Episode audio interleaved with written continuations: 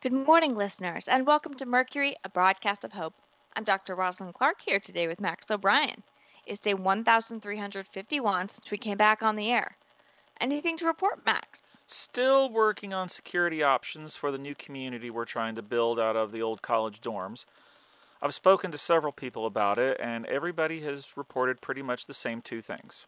First, nobody wants to try to live there permanently unless there's some kind of security to keep zombies away. And second, everybody agrees it's a tough challenge. Have any ideas been floated? The most popular and feasible one has been to try to build some kind of fence around the building, but as you know, that building isn't small.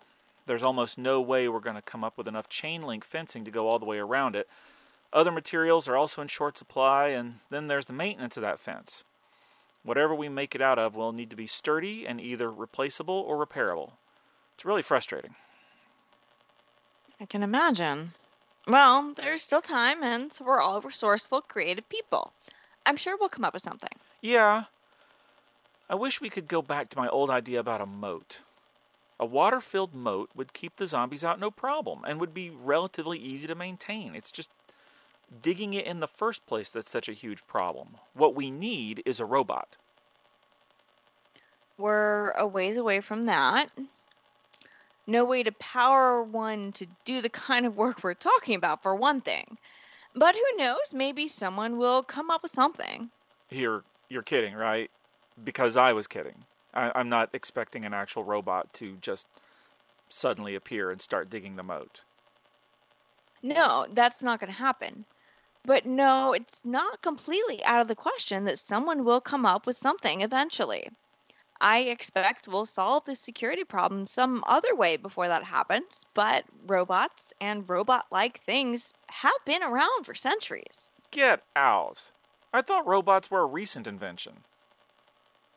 As with a lot of things, it depends on how you define the term. Machines that could carry out a physical task were present in Egypt around 3000 BCE. Mechanical automata that could sing and dance were present in the 10th century in China. But robots, as you're thinking about them, did have to wait until the 1950s.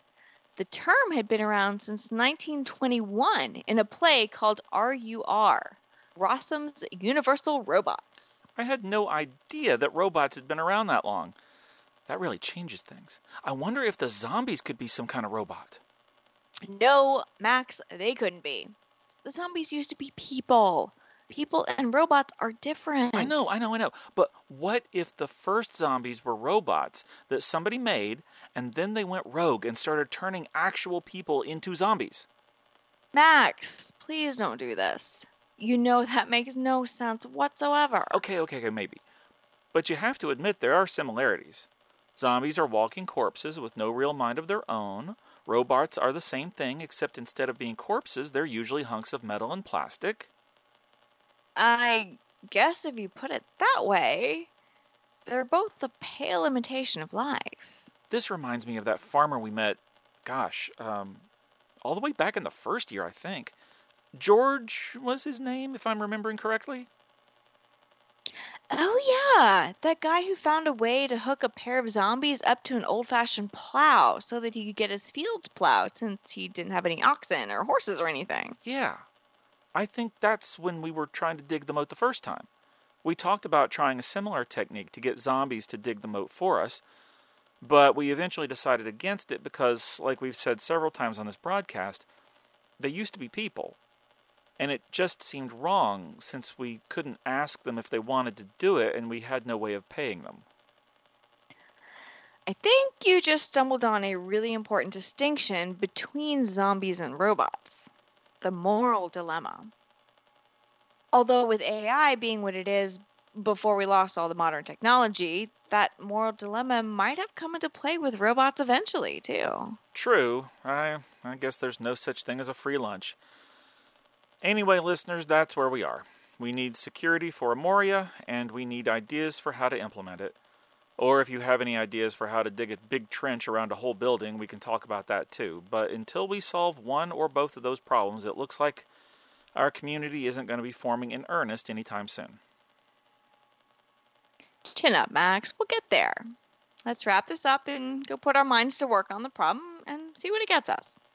For Mercury, a broadcast of hope, this has been Dr. Rosalind Clark and Max O'Brien. Take care of each other.